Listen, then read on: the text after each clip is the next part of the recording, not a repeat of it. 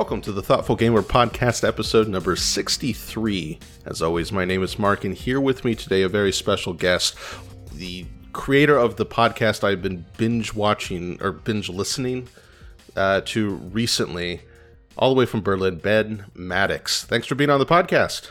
Hello. I mean, you didn't mention the name of the podcast, but but that's fine. Oh, yeah. I, well, I mean, it will be mentioned. Yeah, Five Games for Good. Doomsday, the podcast I, I had previously been recommended the most times, and then I finally got around to listening to podcasts again, and now I've been going through all of them. Um, wow, which crazy people have been recommending you the show? Oh, man. who re- Isaac Shalev first recommended it, the show to me, and then I think Gil Hova mentioned it. It's the funny thing is, it, your show has been the one recommended to me exclusively by other people who create stuff in the board game world. Right. Which which I find very interesting. It's like the, it's like the connoisseur's show. Yeah, there's no money in that, unfortunately, but it's, it's nice to be thought of. But yeah, we're going to be talking today a bit about, I want to talk to you about Five Games for Doomsday because I do find it a very fascinating podcast. But the main topic for today, we're going to be talking about the role of the reviewer in, I guess, generally, but more specifically in board games, because that's what we talk about, um, yeah. which is something I've I've mentioned I've written about a bit, I mentioned briefly on this podcast, but haven't dedicated an entire episode to it. And I know uh, you had a little rant about it. Oh, I don't know how long I, I, I would, ago. I would like to consider it a, a reasoned argument from a certain point of view. Well, I mean, okay, you don't know me. Rant is, is, is a good thing in my mind. I enjoy ranting. So uh, was that a couple months ago? You you. You yeah, something that little like that. Podcast, and then I found it very interesting, and I think we'll we'll start from there and, and go on. But first, let's talk about let's talk about you as a podcaster, because Five Games for Doomsday isn't the first board game podcast you've done, right? No, I did a couple of projects. I did a couple of projects before, and you know, it's one of those things.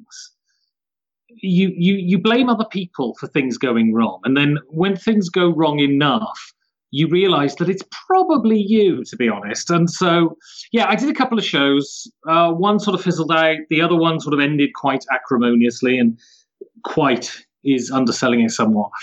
And, you know, I'm an actor by profession.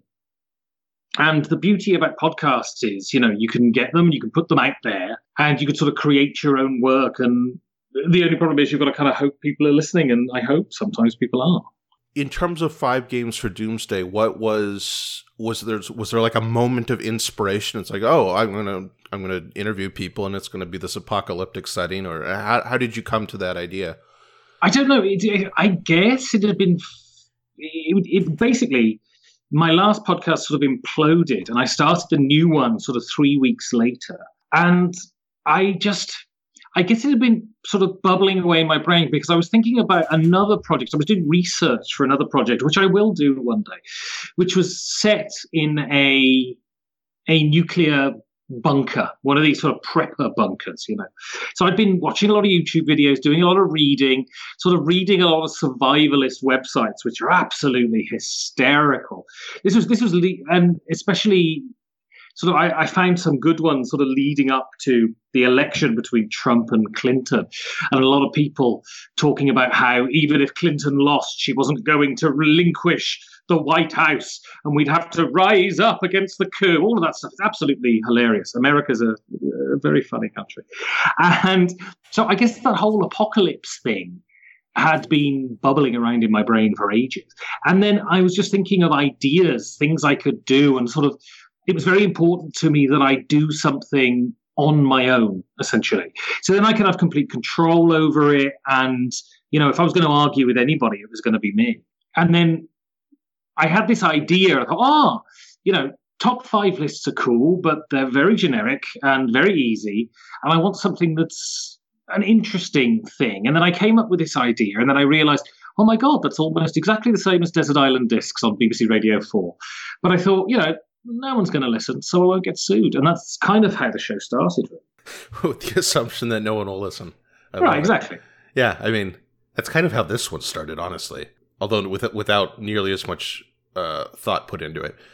It was very important to me that I produce something that was sort of very planned from the beginning. So I think I've probably got better at the whole interviewing thing over the sort of couple of years I've been doing it, but the structure of the show hasn't changed, and it's sort of, it's very meticulous. When I write out my show notes, almost everything I ask is is written before, and it's sort of extensive, uh, because the thing with sort of interviews, there are no rehearsals, right? And I'm an actor and I really like rehearsing. So you need to have, for me, something that's very planned, very structured, so I don't fail in the middle of a show. That's kind of important, you know? Yeah, that's interesting because, I mean, I've, I've started trying to do more preparation, in, in, especially in these kinds of podcasts where I'm I'm you know speaking with someone new who I haven't necessarily spoken to before. But my background is with... with debate and impromptu speaking. So I, right. I always just want to be like, oh, we'll just wing it. We'll just go in and, and, and do what comes to mind. So f- just for those who haven't listened to Five Games for Doomsday, I, again, I highly recommend it. You should be listening to it. Uh, the, the premise is that you have people on, uh, you interview them, but you make them pick five games that they would want to hold on to in an apocalyptic scenario. Yeah, Again, like so, you said, kind of a top five, but not really, because it, it pushes you to think about it in different ways. Well, I want the criteria to be different. You know, I think it's, I think it's, you know, what does what does a top five be? They're the five games I like the most, and and that's fine, I guess. But you end up talking about the game, and because I'm interviewing sort of, it's primarily game designers, but it's also people involved in the industry, whether that be media, whether that be art, you know, sort of around board games. I want them to think of games more as artifacts rather than just, you know, things to rank. So I want them to think about the, the scenario, this scenario, and especially because I'm, I'm interviewing gamers, and, you know, gamers have loads of games. This scenario really makes you focus in, I think, on what's important about gaming, not just I like this mechanism with this mechanism and the art's nice, right? And so it, I, I think it makes people more thoughtful about who they are. And the, the goal, although we talk about the games, of course, the goal is not really to talk about the games. The goal is really to talk about them and have those people have a record of, you know, the people who produce the work that we love and what their views are on life, what their views are on the important things. You know? I guess that's kind of the point. Right, yeah, and from a, a listener's perspective, I every every episode I listen to, I'm I'm constantly honing in what my five would be. And mm. It's like it's always those last one or two. Like I've got the I got the like the first three set in stone. I'm like, yeah, those would be my three, and then the last two constantly rotate as I hear new ideas from people. Yeah, um, and it's my hope that sort of people's people's five change all the time, you know, because we do change all the time. Oh yeah, and yeah. I recorded. For, for for my Patreon backers, I recorded an episode pretty much as the show started. And honestly, I can't remember what my top five were, my, my five were then. And I'm sure if I put the list together now, I, I can remember one of the games because it's the greatest game ever made. So sure, for sure that would go. But probably the rest of them would be completely different now, you know. Hey man, what's the greatest game ever made? Well, it's Through the Ages. Oh, Through the Ages. Not very nice. I love that game. So in, in terms of the people listening to Five Games for Doomsday, what's your goal there? What what do you want people to experience and come away with after listening to a given episode? Well, I think what's really important for me is that the people who make these games, uh, when you when you hear them being interviewed, it's always sort of in a quasi-marketing situation, right? In the Usually they go on podcasts to talk about what they've got new coming out. And so it's all very focused on that. I want a bigger picture with these people. I want, my goal is for the people who listen to my show to come away kind of feeling they know these people better. So when I interviewed Ignacy Trevicek, for instance, you know, we talked a lot about sort of gaming behind the Iron Curtain and how Poland's developed after the wall fell down, you know, and that's, I mean, it's kind of about gaming tangentially in that he was operating at that time, but it's more about sort of what his childhood was like and what it is, you know, changing from a communist to a capitalistic system. And I, all of that stuff's super fascinating. So I, I guess I want a record of who these people are. Do you find that, that the premise breaks through that marketing barrier? Yeah, absolutely. Because, and Unless there are people who are just super focused on that. And honestly, I haven't had one guest yet that is just like, I'm just going to choose the next five games I've got coming out in the next twelve months and talk about those.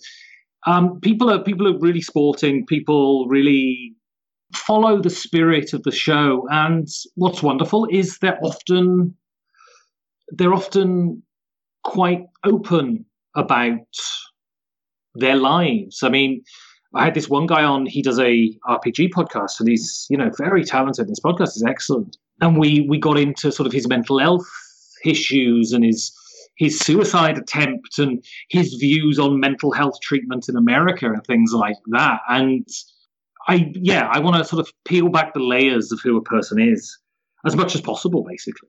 Mm-hmm. And have there been any particularly memorable guests for you? I mean, I guess it's the... It's the big people, right? It's the colossi. So, you know, I've interviewed Richard Garfield, which was amazing.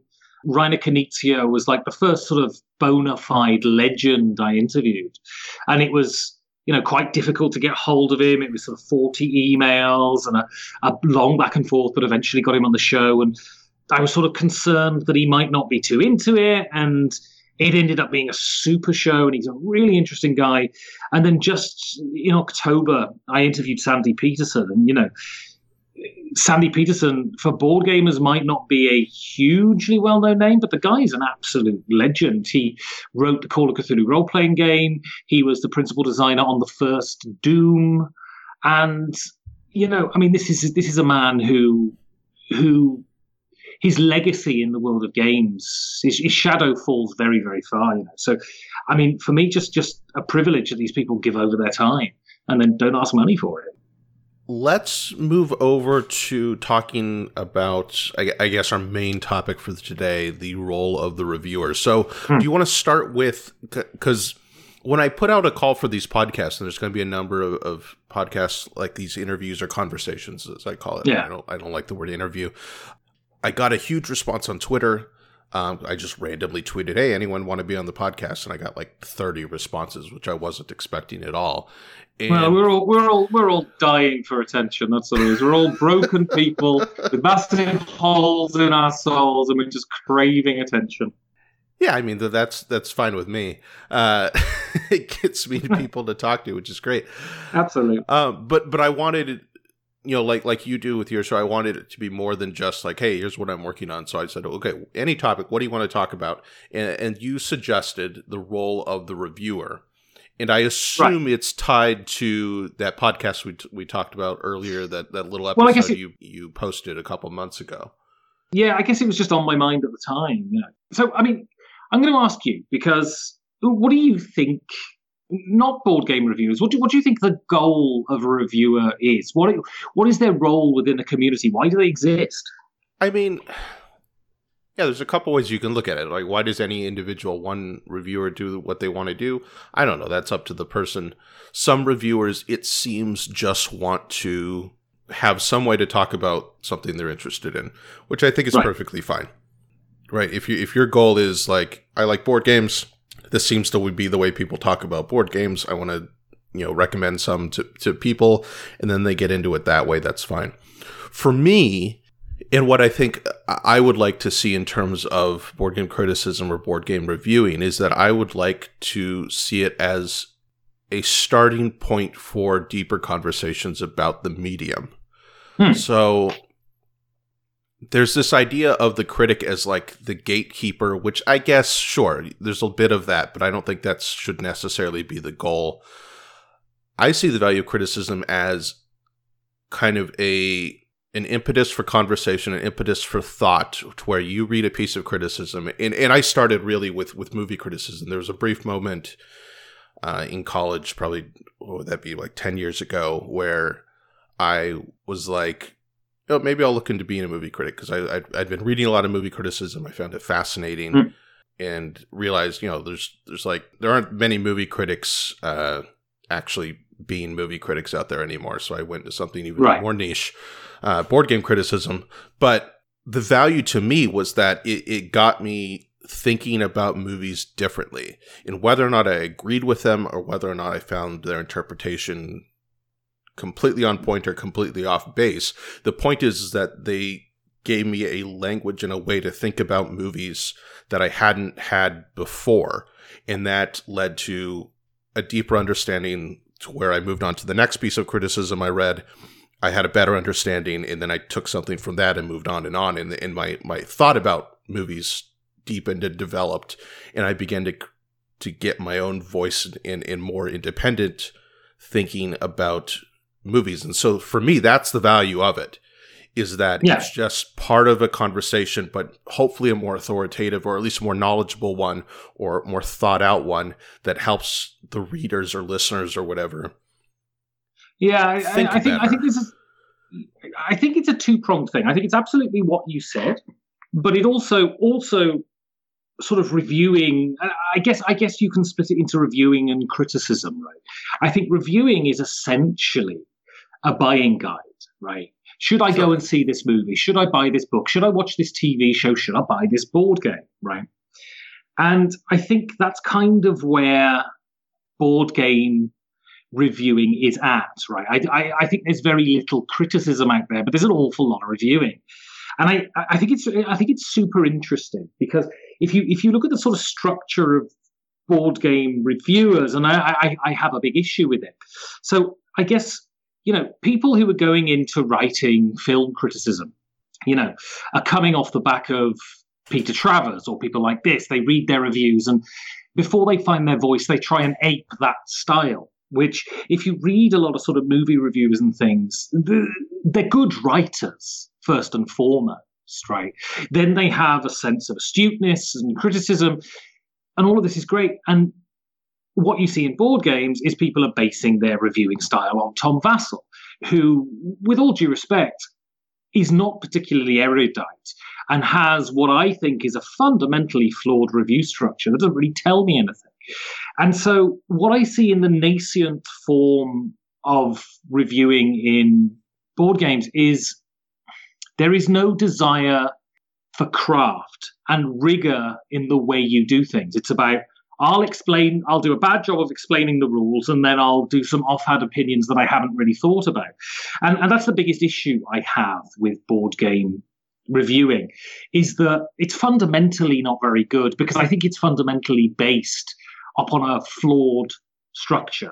And I think people should, I think, I don't think people, if they're going into reviewing board games, should look at other board game reviewers for their inspiration. I think they should go off to film criticism, book criticism, and, you know, base their sort of style upon that, because these people are, well, they're professionals, which most board game reviewers aren't, right?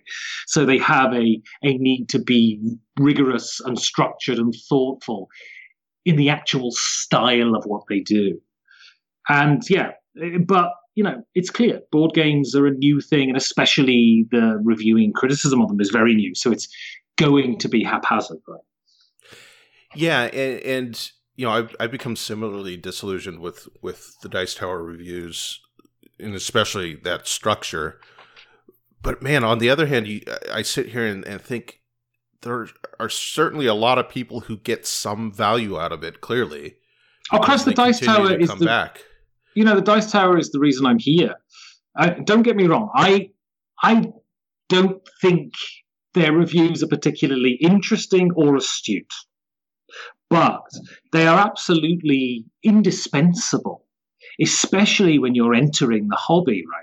Because they're so exhaustive. And and for all of their sort of foibles and sort of amateurishness, I think in many ways, they're quite compelling guys and interesting to interesting to listen to. And I think they they do a hell of a lot for the community. Some things are negative, but by and large, I think part of the, a large part of the reason that so many people are gamers is, is down to the Dice Tower. And I, I guess it's kind of nice they're being remu- remunerated now for that. Yeah, yeah, I, I agree.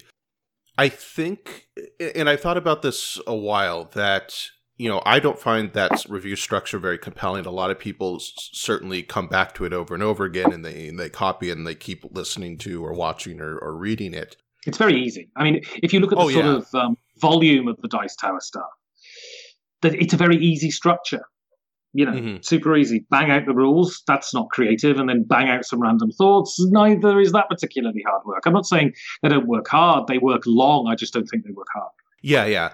My theory is, or my hypothesis, I suppose, is that that structure is clearly not coming from, again, art criticism. What it's coming from, I think, is technology reviews, right? So if you go look okay. at a review of a smartphone, it's very similar to that style. It's it's not broken up into rules or whatever because there aren't, but it's like, okay, now we're going to look at this aspect of the smartphone. Are its specs better than last year's model? How does it compare to other games? What does it have? Like, what does it objectively right. have? How does that compare to other things of its kind? And then we move on to the next aspect, right? And it, and it sounds like a lot of board games reviews I see out there. It's like, okay, this is a worker placement game. How does it compare to other worker placement games? Well, in this game, you can, you know, there's one worker that supersedes the other workers. So that's cool. Instead of just having, you know, once a pl- spot is taken, it's blocked. Now we move on to the art. Well, how is the art of the game? Well, compared to these other games, it's, I like it better, right? It, it, it's that very kind of point by point, just trying to do the basis, like, like the most base level analysis of comparison to other games without looking, I think, deeper at the, at the whole of the experience, which is well, where, well, actually, I don't see, criticism. I don't see, I don't see much of that. Actually, I, I think what I tend to see is, here are the rules of the game, and then this is what I think about the game, which are two things that are completely disconnected, really. Oh, sure. And yeah. also... But, but but in that latter also, part, in that here's what I think about the game, I I often see it, it was like this other game, but it had this difference. It was... Right. Uh, it had this mechanism and this mechanism, and I thought the art was nice, right? It's just kind of going through a checklist of different disparate aspects of a game and then doing right. some kind of basic comparison. And, you know, I, I guess that's interesting because, you know, I don't know what it's like in America, but I can't imagine it's hugely different in that a lot of the people I think who are into games are an awful lot of computer programmers and people who are into I T. And I, I think it's about systems, people who are into systems and manipulating systems and controlling systems and very orderly thought. And so they're coming towards the reviewing of games from a very orderly sort of quasi-scientific viewpoint, I guess. Whereas if you look at other forms of criticism, they're cre- they're criticizing an art form and don't come at it from a technical viewpoint, more a artistic, philosophical viewpoint, I guess. And who am I to criticize? I mean, I'm hardly making any money and they're making tons, so... You know, it's just I, I, I know what I prefer more. Right. Yeah. And I, and yeah, I think it is that it is true. Like in America, a lot of the people who are into board games do come from a technical background. There are a lot of computer nerds, science nerds. Um, and, and it, it makes sense given what board games are. Right. You know, the, the barriers to board gaming is largely, you know, understanding a set of rules which are written out in pseudo-programmic language, right? If this, then that, you know, all that. Uh, so people who are drawn to it are going to be drawn to that kind of thinking to begin with, and people who aren't necessarily drawn to that kind of thinking have to overcome these barriers to getting into board games. Yeah, I think I think that's my at least my hypothesis on the root of it is that that's why mm-hmm. we see those kinds of reviews. That's why they do well, and that's why you see all these calls for objective reviewing, which is it's an oxymoron, right? Yeah, it, it's, it's it's a complete oxymoron. How can you be objective? I think what people mean is that you should you should put the same criteria onto each game you play and judge it based on that criteria. I think that's what they mean, right? Yeah, maybe. Or, or sometimes I, th- a lot of the times I see, in, in thankfully, the call for uh, or the mentioning of objective reviews is not nearly as prevalent here as it is in video games. But right. I think a lar- a lot of the times it's like, no, this review wasn't objective because it doesn't line up with the other reviews. In which case I'm like, okay, then why are you looking at a single review to begin with? Why aren't you just looking at an aggregator like Metacritic right. or something like that? Like if that's what you actually want. I think it's I think it's I think it's crazy. And people who talk about objectivity in reviews, they they they write these essays that make no bloody sense. Because fundamentally, fundamentally, no matter how high-minded you are about your criticism, what it is is about having an opinion and then retrofitting a logic onto that opinion. That's what reviewing is. I like this game. Okay, why? Mm-hmm. It's not, oh, I see these aspects, therefore I like this game. That's that's not what it is. It is it is having an instinctive reaction and then working out why that reaction was the way it was. And so this is not objective. This is purely subjective. And I think the, the value in a regular reviewer is knowing where you and that reviewer come together and where you diverge, right? And going, okay, I understand they said this about this. That probably reflects my view here and not my review there, not my view there, right? Yeah, precisely. Although, although I would contest with the idea that it's purely subjective, because I think there's a very interesting, particularly in, well, I, in, in all, in all criticism, right? There, there's an interesting aspect of, yes, it's subjective, right? It, it filters through my mind, which imparts subjectivity to it to some degree.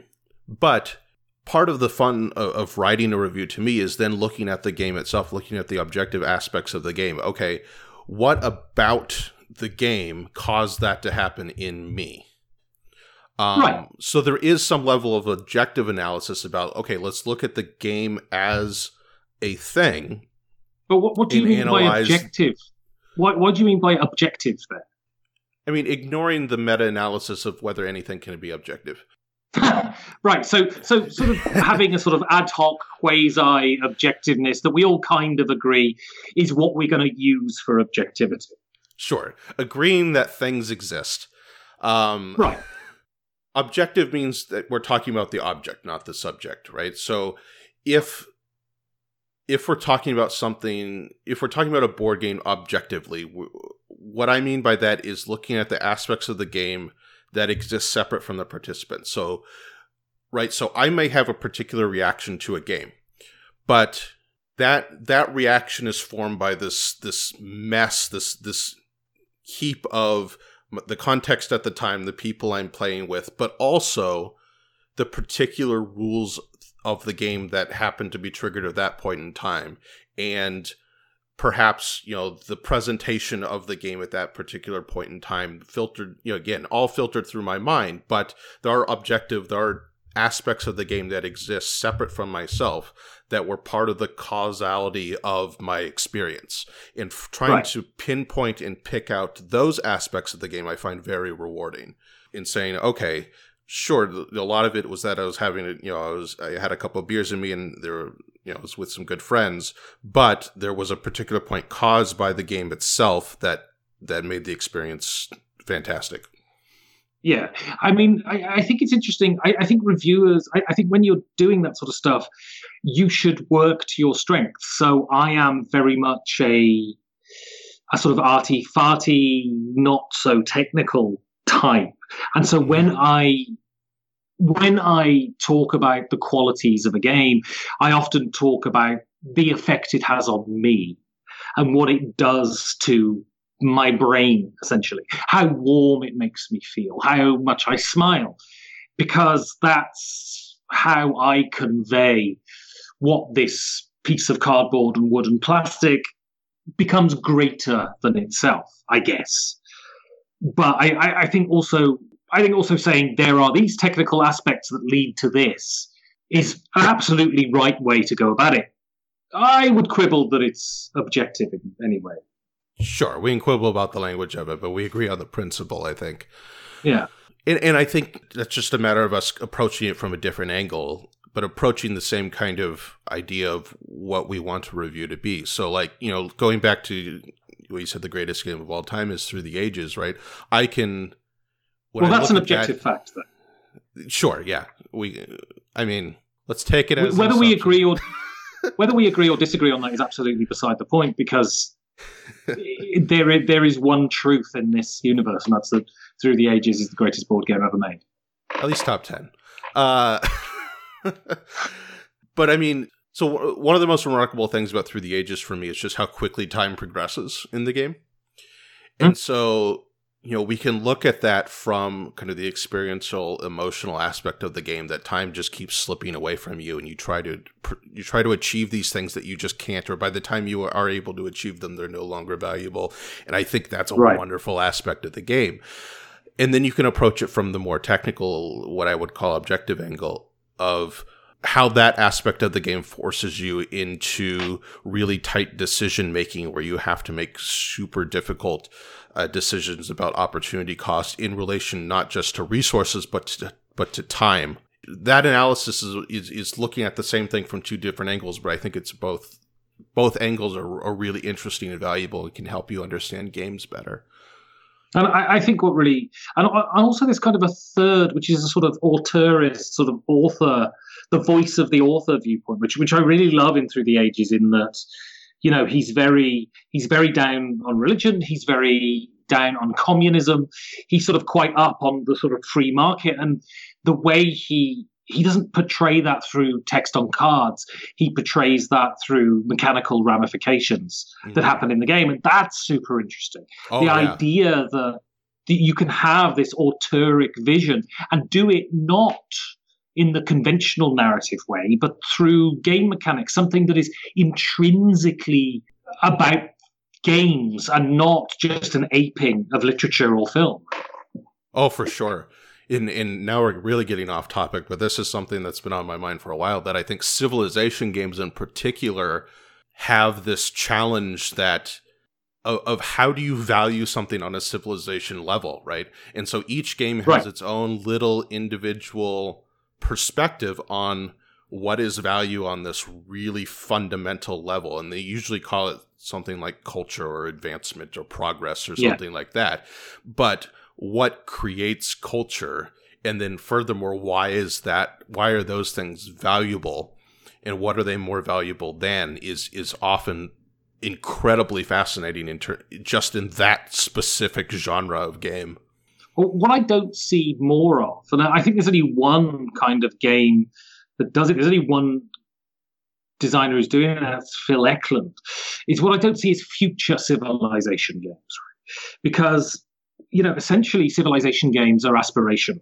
What the what the players and the designers are doing is asking you to create as close to utopia as you can. And I was talking to Phil Eklund about sort of civilization games and his game that goes on into the future. And I said, you know, is it aspirational for you? And he said, absolutely, it's aspirational. I'm designing a game that hopefully results in the players creating something close to what I think is a perfect world. And I think that's fine. And I think you can do that without limiting the player's ambition either, right? Or, of course, you can show them the opposite. You can point them in the direction of creating dystopia in order to highlight what utopia is. Yeah, precisely. And, and while I haven't, I've, I've only played, I think, one Phil Eklund game. From what I understand, his worldview, for, back of, for lack of a better term, is super individualist, um, which well, I find... Go ahead. Phil is a very nice guy, and, you know, I think there's a lot of people, because he does come across as sort of super individualist, but in dealing with him, I find him to be very, very nice and also very, very contradictory in what he believes. And, and this is the problem with this is the problem with libertarianism, in that it fundamentally can't work, because that's not the kind of animal that we are. We can't survive alone. We are genetically predisposed to form cohesive communities. And, you know, this is this is a guy who's living in Germany, who is enjoying the fruits of a very social democratic centre-left society. So for all of his protestations and all of his, you know, aspirations, I don't think he really is, when it boils down to it. It's just he likes to talk about it, and that's fine, because we all like to talk out of our rear ends at times, right? One thing that, again, going off on this tangent of civilization games, I don't know if it exists. I think there's there's something that that's unexplored in terms of valuating values, right? Values in civilization or society, and that is games right. that let you. that let you as a player determine what is valuable, rather than the designer of the game just saying, okay, these things contribute to culture, right? Yeah. I mean, on an individual level, Fog of Love does that. Right. But I I, I don't know if there's anything out there that does it on, on a societal or civilizational level. But I think that I'm trying to think of anything that, I mean, Through the Ages to an extent allows you to go in different directions, to focus on religion, to focus on military, to to use those things. But I think I think Vlada Csavartl is very, very clear on what he thinks about those different aspects of society. You can win using them, but I don't think he's particularly gracious to things like religion and the military. So any game that allows you to paint your own political map, I guess, hasn't been made yet and would be super interesting. Yeah, yeah, but obviously very difficult to pull off, I think. Well, this is why I'm not a game designer. That's not my job to have those ideas. All right, retreating back from, from civilization games as a whole, back to games reviewers. So we talked about kind of the approaches that we have and, and the things we like to see. Are, are there any reviewers out there that you particularly enjoy, that you that you look to and say, okay, they're, yeah, they're doing something that I find interesting? Yeah, and it's someone who our tastes are almost diametrically opposed, actually. But I think the, the reason I like him as a reviewer is because he's just such a really good writer, and he knows how to structure a nice, tight review. And he cares about the quality of his sentence, his sentences, and that's uh, Matt Thrower. And I think his Twitter is at M A T T H R. And yeah, he writes super tight little sort of five hundred word reviews on games, and they're really compelling, and they're really fun, and they're really nice pieces of writing in and of themselves. And, you know, I I first read one of his reviews, which was a game I'd just reviewed that I detested, and he absolutely adored. And I read his review, and I loved his review, and I completely disagreed with it. And I think I think that's kind of important, that you should you should come to the end of a review thinking, that was enjoyable in and of itself, regardless of the information I just gleaned. Mm-hmm. What game was that, by the way? It was Wildlands. Oh, okay. Yeah, yeah. Um, Which I, I, I did not get along with. I haven't. I, I looked at it once and I was like, eh, do I have time to demo that game? And it, it seemed like a handful. I do, I do like Matt's writing as well quite a bit. I haven't actually read one of his reviews in a couple of months. Is he still doing the first-person kind of narrative approach? Exactly, yeah. Yeah. Where he, which is which is super super fun. Yeah, and it's something I don't see. I, I've I don't know if I've seen. Well, I, I've seen it a bit in video games writing, but but certainly not in board games writing, where he goes through just the, ex- like, very specifically the experiences he's had playing the game, and, and intersperses, I guess, what you could call bits of criticism yeah. within that it, story. It absolutely does its job, though. It conveys oh, yeah. whether he thinks the game is good and what it what it is about the game he thinks that is good. It does it does absolutely its role as a informative piece of writing well, but also at the same time as an entertaining piece of writing, mm-hmm. because they should be. I think that style lets him more easily communicate subtle differences of opinion, or or because or, it's taken from this idea, okay, I've played the game a, a few times and I'm looking back upon those experiences, and so it's really good at capturing the feeling of, wow, I enjoyed that at the time, but I don't really want to play this, I, I don't really look forward to playing it the next time, or, you know, maybe I, I found it puzzling, but I'm I'm it's it's lingered in my mind since. It, those subtleties, I think, are, are more easily captured with that style. Well, and also also what Tom Vassell does, what Matt Thrower does, and why I wrote that piece is because I see a very worrying trend in board game reviewing. My my the piece that I wrote wasn't a reaction, actually, to sort of stylistic, how bad reviewers are, because I don't I don't think, you know, there's loads of people who aren't, you know. Space Biff, again, is another guy who's a really good writer. Oh, he's great. But sort of my issue is there is a really worrying trend, I think, and it's not of paid reviews, because that's crazy, because why would board games companies pay people to review games? Because, you know, people will will write universally positive things for the price of a free game. It's it's my worry that because it's an amateurish thing, in a very close industry. It might, yeah, I'll, I'll go back to it. I'm, I'm going, I'm, I'm rambling here. But basically, people were arguing on Twitter that a board game reviewer has no obligation to write negative reviews, right? And that they needn't do it. And my point was, is that, well, yes, you should. If you play the game and you don't like it, well, you should then talk about that. Because your obligation is not to the publisher. Fundamentally, it never is to the publisher. If you're publishing reviews of games, your obligation is to the people who read those reviews. There should be an understanding that publishers give games to reviewers for review consideration with the understanding that it's possible that you might write bad things about it. And you know, you see a lot of reviewers who are universally positive, and I find that deeply, deeply suspect because you can't like everything, right? Yeah, yeah, and that that worries me quite a bit also because it's, yeah, it's just not valuing the reader at all. And at that point, it's like, why are you doing this? And well, it, why they're doing it is for free games and relationships with publishers, and I think that is I, it's understandable. I get free games to review, and it's super cool. I love getting free games. I'm not going to deny it. But if the game's crap, I have a fundamental obligation to the people who listen to my reviews to say that I think the game is crap. And if that means the publisher won't send me free games anymore, well, I don't get free games from that publisher. I, I guess it's it's just the pursuit of, of free games. But man, like... I turn down a lot of games that I get offered because they just look like the worst time on earth. And right. and if if your goal is just to accumulate as many games as possible, you're going to be playing a bunch of awful games, even if you never write about them. And For sure.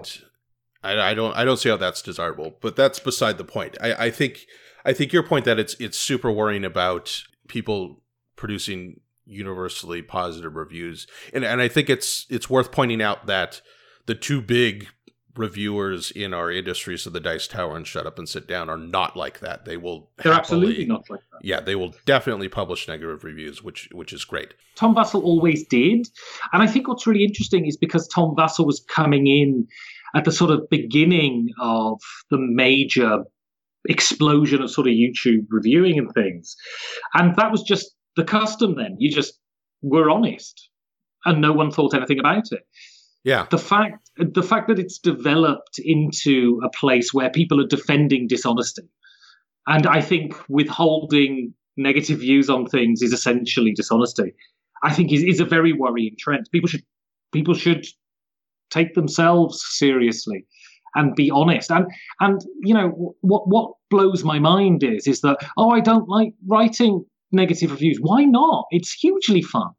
Working out why you don't like something is is the same process as working out why you do like something. It's exactly the same thing you're doing. I find really the ones in the middle are the most difficult.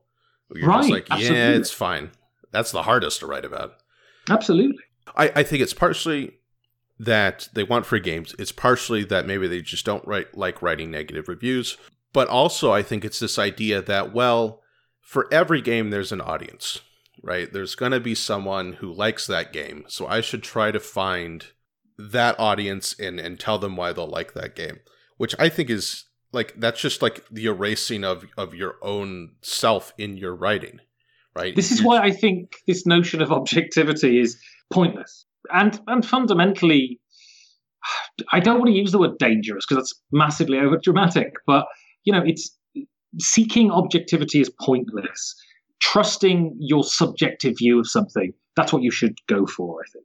Right. And and it's it's at the same time kind of empowering of yourself, but also it's it's a humble position, right? Because the reviewer, when they're explaining their subjective experience, shouldn't, at least in my perspective, should not be saying this is the end of the conversation about this game.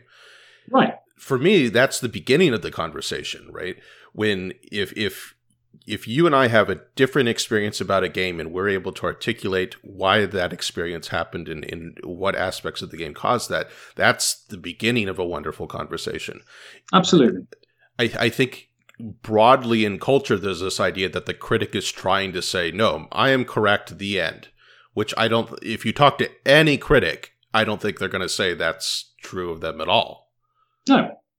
But also, This sounds really terrible, but I, I, I think because the internet is so fractious and vicious, I think people have put a lot of stock in being nice. And nice is fine when you're sat around a table chatting with people. But when you're being, you know, critical of something, and that is your role, don't be nice, be honest. Mm-hmm. The, the minute you put something out into the public domain for people to consume, you have to understand that people may have very, very good reasons for disliking it, and understand that. And I don't, and you know, board gaming is such a small community as well. I understand. I, I had to write a review for a friend of mine's game a couple of months ago, and I hated it.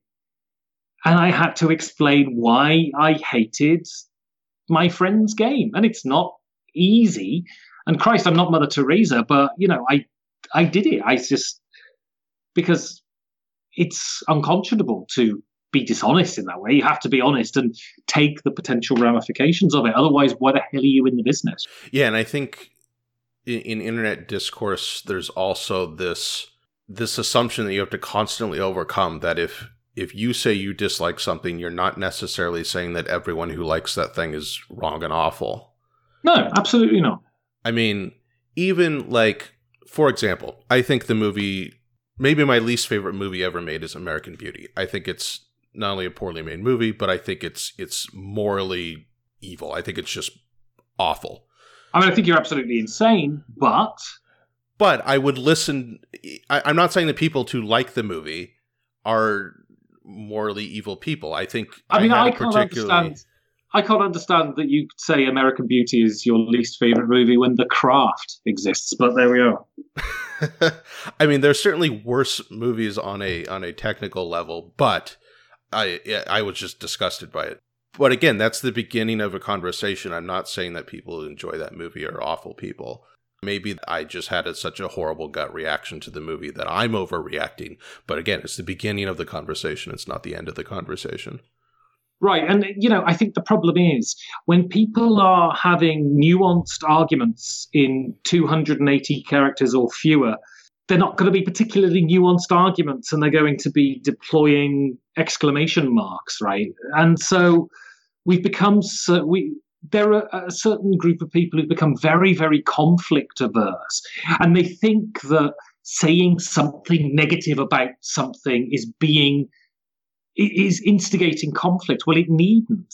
It can instigate debate, which is interesting, right? Yeah. It, it, although I, I completely sympathize with the people, especially if they're active on the internet, with being conflict averse, because there's also a lot of people who seek out conflict in very extreme statements, and they only speak in absolutist terms and stuff like that. Absolutely. You see it all the time. And that's what gets popular on the internet.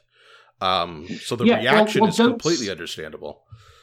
Well, when it comes to this point, don't seek your validation from hearts on Twitter. Just don't bloody do it. And if you find yourself doing it, pull back, stop using Twitter, because that way you will become a unnuanced, extreme version of yourself, and you'll end up miserable. I mean, the, the thing about when, I mean, barely anyone bloody listens to my podcast, but if I release a review that's just positive, and you mostly don't get arguments against positive stuff. You mostly get arguments against negative stuff. The beauty about releasing it into the open is that I've already made my point. If people want to come back at me, that's fine. But I'm not going to, I'm not going to argue with them, because I have a solid, recorded, as permanent as permanent is version of my view of this. If we ended up sitting around a table and wanted to have a chat about it in real life, then yeah, I would. But my review's there. Mm-hmm. Have an argument. Shout at shout at your Bluetooth speaker. Don't shout at me. Right? yeah, yeah. I wanted to ask you about your particular style of reviewing, because we talked about Matt Thrower's. I mentioned kind of mine of looking at the I, I tend to focus more on finding those mechanical bits of the game that cause the experience. Mm. I've noticed, at least in your reviewers or your reviews on uh, Five Games for Doomsday, that, correct me if this is completely off base, but I, they seem to be very thesis-driven reviews, where you, yeah. you you tend to open with a statement or an argument about usually something outside of the world of board games. And then you like to relate your experience of that game to that thesis uh, throughout the review. Is that something that you're consciously trying to do, or is that like the natural way you tend to write? Um, I teach a course on writing argumentative essays at university. at a university, and I focus a lot on how important the thesis is and how everything relates to the central thesis. If you're making an argument, you have a central thesis, and everything you write has to relate to that central thesis. And it's a concept that people kind of find difficult to grasp at first.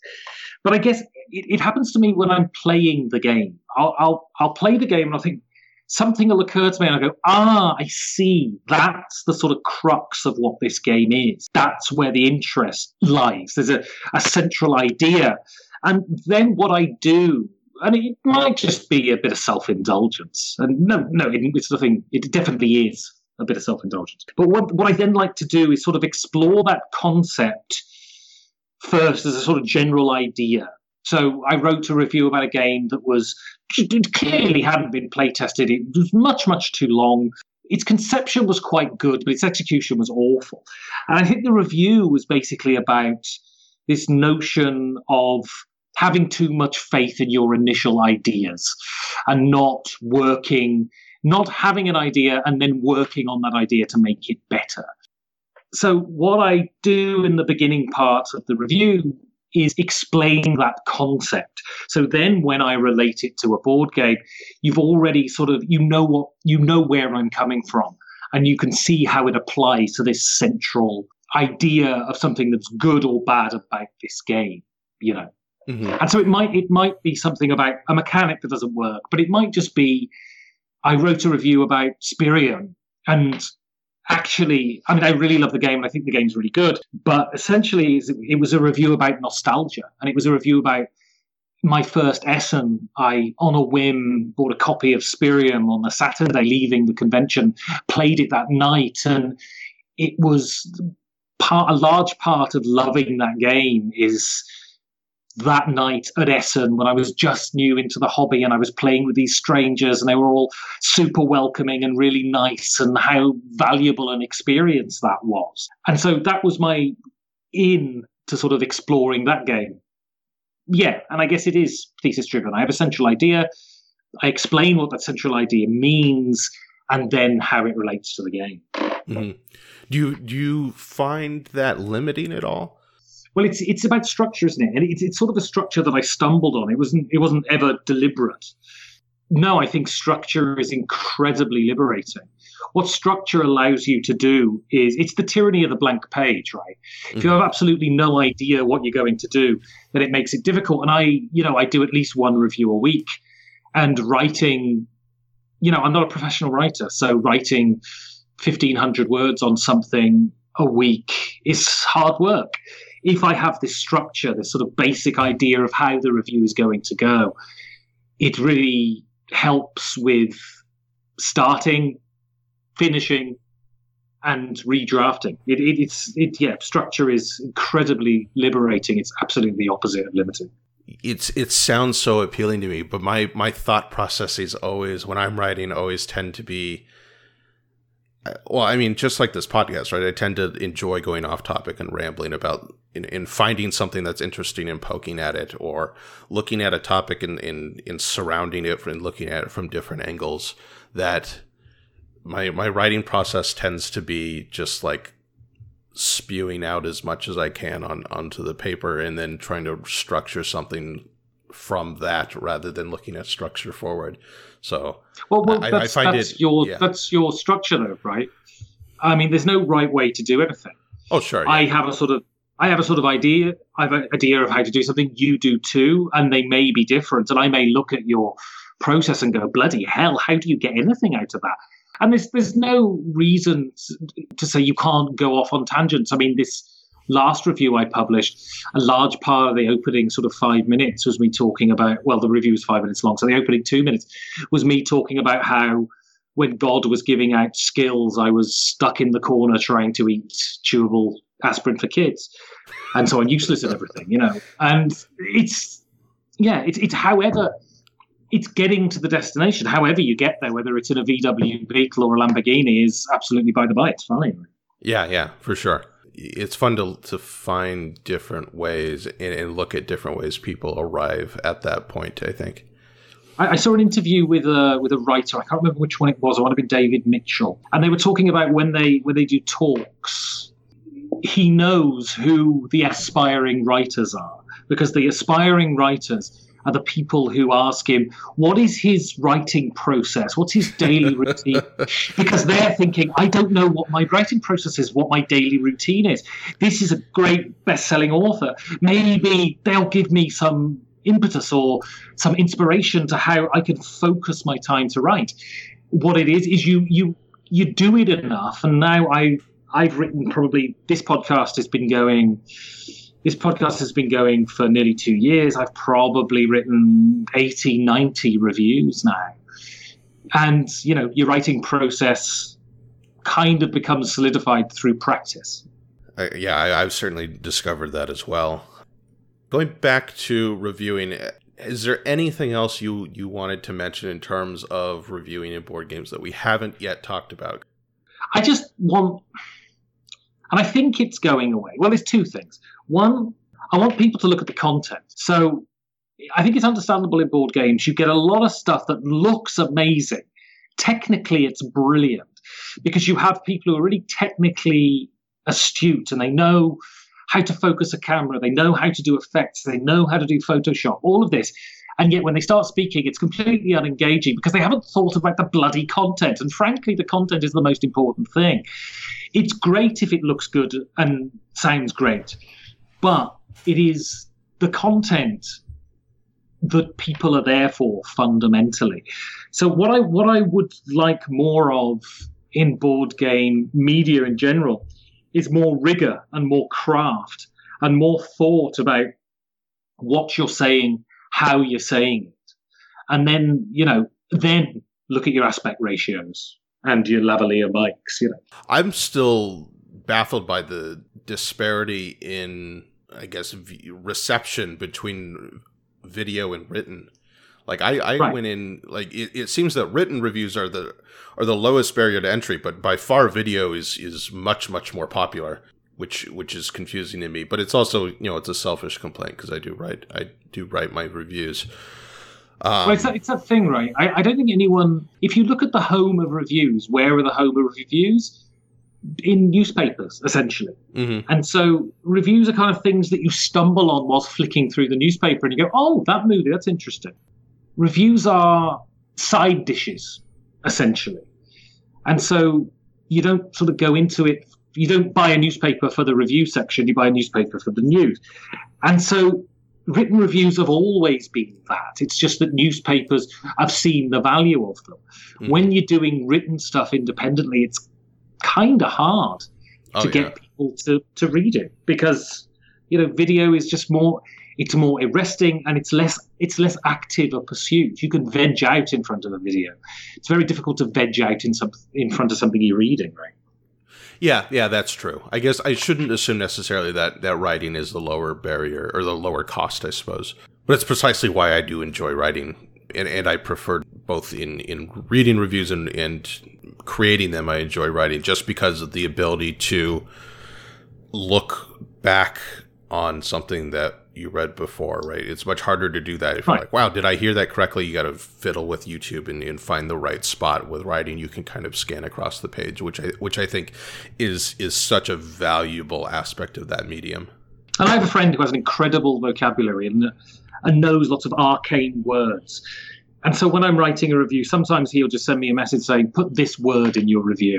And I have no idea what the word means. So I'll have to go and see what the word means and then find a way to artfully weave it into my writing. All of that stuff's amazing fun, you know. Oh, yeah, yeah. Anyways, well, hopefully we have provided some kind of insight for those listening for what we would like to see in reviews and maybe some inspiration for you all, what you all want to try to find and pursue in board game reviewing and board game criticism. Thanks for listening, everybody. Don't forget to check out the thoughtful gamer dot com. Check out Five Games for Doomsday. Is there anything else I should guide them towards for your I hate this word, content. Just go to five games for doomsday dot com. I mean, the website's awful, but there's everything is there. Everything's there. You right. will, everything's there. All the reviews, all the interviews. You'll be able to find someone you like and go, oh, that's interesting. And fingers crossed it will be. Yes, yes. I, I can vouch. It's, it's extremely interesting. So thoughtful gamer dot com, five games for doomsday dot com. If you would like, you have a Patreon as well, right? I do, but let's let's have let's not run before we can walk. Let's have them listen to the show before they decide they want to give us some money. Well, just in case, remember that Ben has a Patreon for Five Games for Doomsday. I have a Patreon for The Thoughtful Gamer at patreon dot com slash the thoughtful gamer. Don't forget to rate and review this podcast on iTunes or wherever you get podcasts. You can find me on social media, Twitter, Facebook, and Instagram. Ben, you're on Twitter? I know that. Yeah, Twitter at five the number games for the number Doomsday. And yeah, there's a Facebook page, there's an Instagram account. I can't remember what the handles are for those. And I'm a man of the world, so if you bump into me on the street, then take me for a pint. There you go. Open invitation. Thanks for listening, everybody. Goodbye.